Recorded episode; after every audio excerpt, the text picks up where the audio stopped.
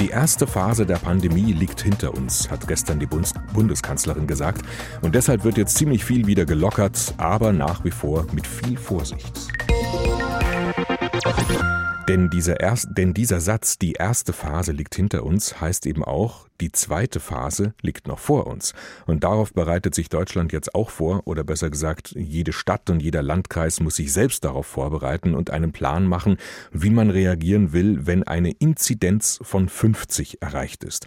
Das ist die Grenze, die die Bundesregierung jetzt ausgegeben hat, eine Inzidenz von 50. Das ist ein Begriff aus der Epidemiologie und bedeutet 50 neue Erkrankungen pro 100.000 Einwohner in den vergangenen sieben Tagen. Um das besser einordnen zu können, in ganz Deutschland gibt es momentan laut Robert Koch Institut noch zwei Landkreise, wo das der Fall ist. Und Hessen ist weit davon entfernt. Da hat der Odenwaldkreis die höchste Inzidenz von ganz Hessen mit 25. Danach kommt Offenbach mit 15. Aber John Ziebur kann uns das bestimmt noch genauer einordnen. Er ist der Leiter der medizinischen Virologie an der Uni Gießen. Guten Morgen, Herr Ziebur. Guten Morgen, Herr Oehmann. Wenn also 50 pro 100.000 sich neu angesteckt haben mit Corona innerhalb der vergangenen sieben Tage, dann müssen die Landkreise oder Städte wieder alles runterfahren. Warum ausgerechnet 50, Herr Zibo, und jetzt nicht 30 oder 70? Ja, das ist eine schwierige Frage. Ich denke, das sind sehr viele Faktoren eingeflossen, die natürlich auch damit zusammenhängen, was ist denn die Kapazität zum Beispiel an Intensivbetten, die wir tatsächlich zur Verfügung haben. Wir wissen ja, dass wir Patienten, ein, ein, zumindest ein Teil der Patienten relativ lange auch äh, äh, intensivmedizinisch versorgen müssen, bei den wenigen, wo die Erkrankung zum, äh, schweren, zu einer schweren äh, Erkrankung geführt hat. Das heißt, wir sind da relativ träge in unserer Möglichkeit zu reagieren auf eine steigende Zahl von Fällen.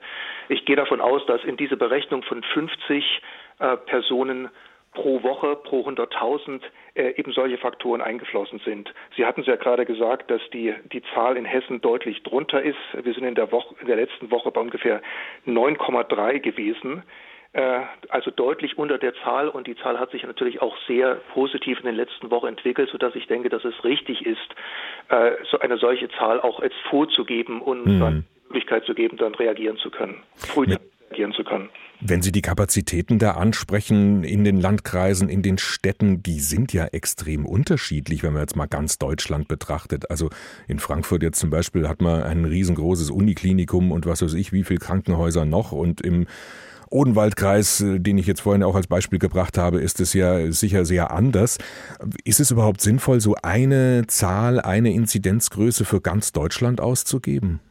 Ja, das, das ist also das ist natürlich, man braucht Richtgrößen, aber ich denke, das ist auch ein vernünftiger, vernünftiger Gedanke gewesen, das jetzt lokal doch in Landkreisen äh, und in Städten entscheiden zu lassen. Dort sind die äh, möglichen äh, Intensivbetten, die, so, die zur Verfügung stehen, Intensivbetten natürlich viel besser bekannt, sodass man lokal auch besser planen kann. Die 50 kann eigentlich nur eine Richtgröße sein, aber ich denke, es ist wichtig, dass man zumindest eine Richtgröße zumindest erstmal definiert hat für ganz Deutschland. Ich denke, es ist wichtig, dass, dass, dass man das dann lokal dann nochmal im Detail anpasst, anhand der Gegebenheiten, die in den Krankenhäusern mhm. zur Verfügung stehen.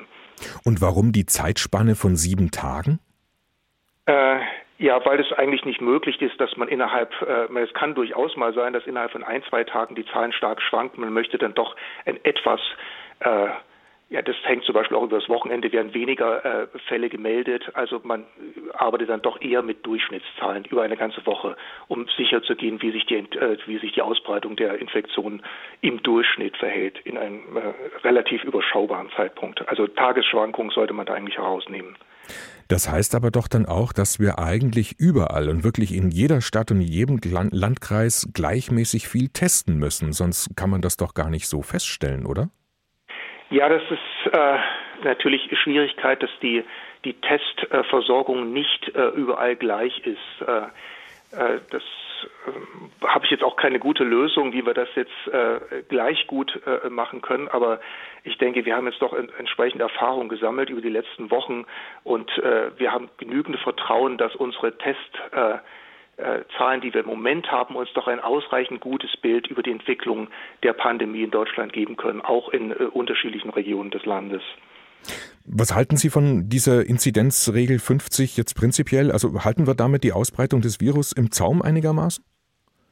Äh, ich denke, das ist eine gute Größe, obwohl ich natürlich immer in Sorge bin, äh, dass wir in diese berühmte zweite Welle dann doch hineingeraten könnten, mit der ja jeder rechnen äh, muss, dass die irgendwann kommt. Äh, aber wenn wir uns jetzt mal die Zahlen in den letzten Wochen äh, anschauen, dann haben wir doch so viele wirklich Erfolge jetzt erreicht, dass wir doch äh, relativ ja, darauf vertrauen können, dass wir die Situation relativ gut im Moment im Griff halten. Jeder hat natürlich Sorge, wenn wir zu schnell zu stark lockern und es sind ja doch nun einige doch deutliche Lockerungen angedacht, dann müssen wir schon aufpassen, dass wir das gerade in diesen ersten Wochen nach dem Wiederhochfahren der äh, sozialen Kontakte äh, nicht den Moment verpassen, wo die Dinge außer Kontrolle geraten. Deshalb ist es sehr wichtig, dass wir solche äh, eine, eine Zahl jetzt auch mal festgelegt haben. Ich denke, dass auch massiver Druck da insgesamt, dass man, dass die Bevölkerung einfach Zahlen haben will und nicht ein Bauchgefühl. Und ich denke, diese Zahl ist äh, gut gewählt. Ja, wobei sie eben auch nur gewählt ist und jetzt nicht unbedingt äh, berechnet. Also Sie haben ja selber jetzt dargelegt, dass das halt ganz, ganz, ganz viele Schätzwerte da drin stecken. Logischerweise, wenn man es nicht anders sagen kann, oder? Ist gar nicht anders, das ist gar nicht anders machbar. Das mhm. sind Überschätzwerte, Richtgrößen, die werden vielleicht auch angepasst werden müssen.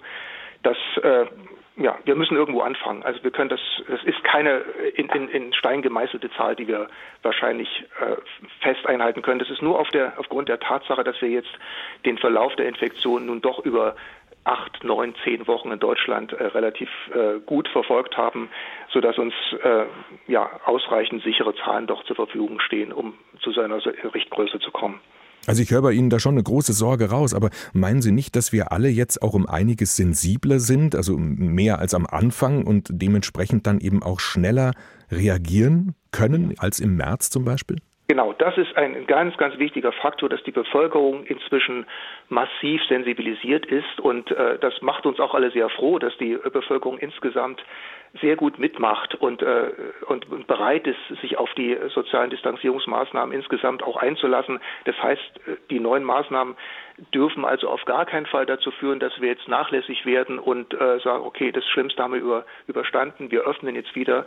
Aber erfahrungsgemäß ist es doch so, dass da äh, dieses Gefühl doch relativ schnell sich entwickelt. Wir vertrauen jetzt einfach auf, darauf, dass die Bevölkerung verstanden hat, dass wir auch in den nächsten Wochen sehr vorsichtig sein müssen, dass eben diese äh, Abstandsregeln und so weiter, wie sie eben definiert worden sind, äh, eingehalten werden. Aber man muss das natürlich von Woche zu Woche weiterhin entscheiden. Auf der anderen Seite ist es natürlich wichtig, dass wir auch zu einer Lockerung kommen. Da gibt es gar keine Frage. Aus vielerlei Gründen ist ja vielfach diskutiert worden, sozial und so weiter. Äh, und wirtschaftlich gibt es da sehr gute Gründe, die uns veranlassen müssen, jetzt doch äh, zu lockern. Und ich denke, das ist auch verantwortbar. Wie wird sich denn, wenn eine zweite Welle kommt, die unterscheiden von der ersten? Ja, dies insofern äh, wird die anders sein, dass wir es äh, initial doch mit bestimmten sagen wir mal, Problemregionen zu tun hatten in Deutschland, äh, wo die Zahl der Fälle deutlich höher war. In Zukunft müssen wir davon ausgehen, dass an vielen Orten gleichzeitig, also die Gefahr, das Wort Flächenbrand ist manchmal da im, im Raume, äh, inzwischen ist im, im, im, großen Teilen Deutschlands, bis auf ganz wenige Regionen, das Virus einfach präsent. Wir wissen ja, dass es leider äh, häufig natürlich auch übertragen wird äh, bereits vor dem Auftreten von Symptomen. Also da gibt es natürlich eine Dunkelziffer. Äh, und äh, es kann durchaus sein, dass dann an, an, vielen Stellen gleichzeitig eben Ausbrüche auftreten und das bringt jedes Gesundheitssystem natürlich relativ schnell an Kapazitätsgrenzen. Wir können das natürlich dann, äh, wenn es an, an, wenigen Regionen in Deutschland ist, kann man das noch relativ gut managen. Man kann natürlich dann die äh, großen Krankenhäuser äh, im ganzen Land nutzen, äh, um dann schwer erkrankte Patienten dorthin zu überweisen. Wenn das aber an, an vielen Orten gleichzeitig passiert, ist so ein eine Regelung, Regelung natürlich dann nicht mehr möglich, sodass wir da deutlich vorsichtiger sein müssen. Äh, das ist eine andere Situation als die, die wir ganz am Anfang hatten.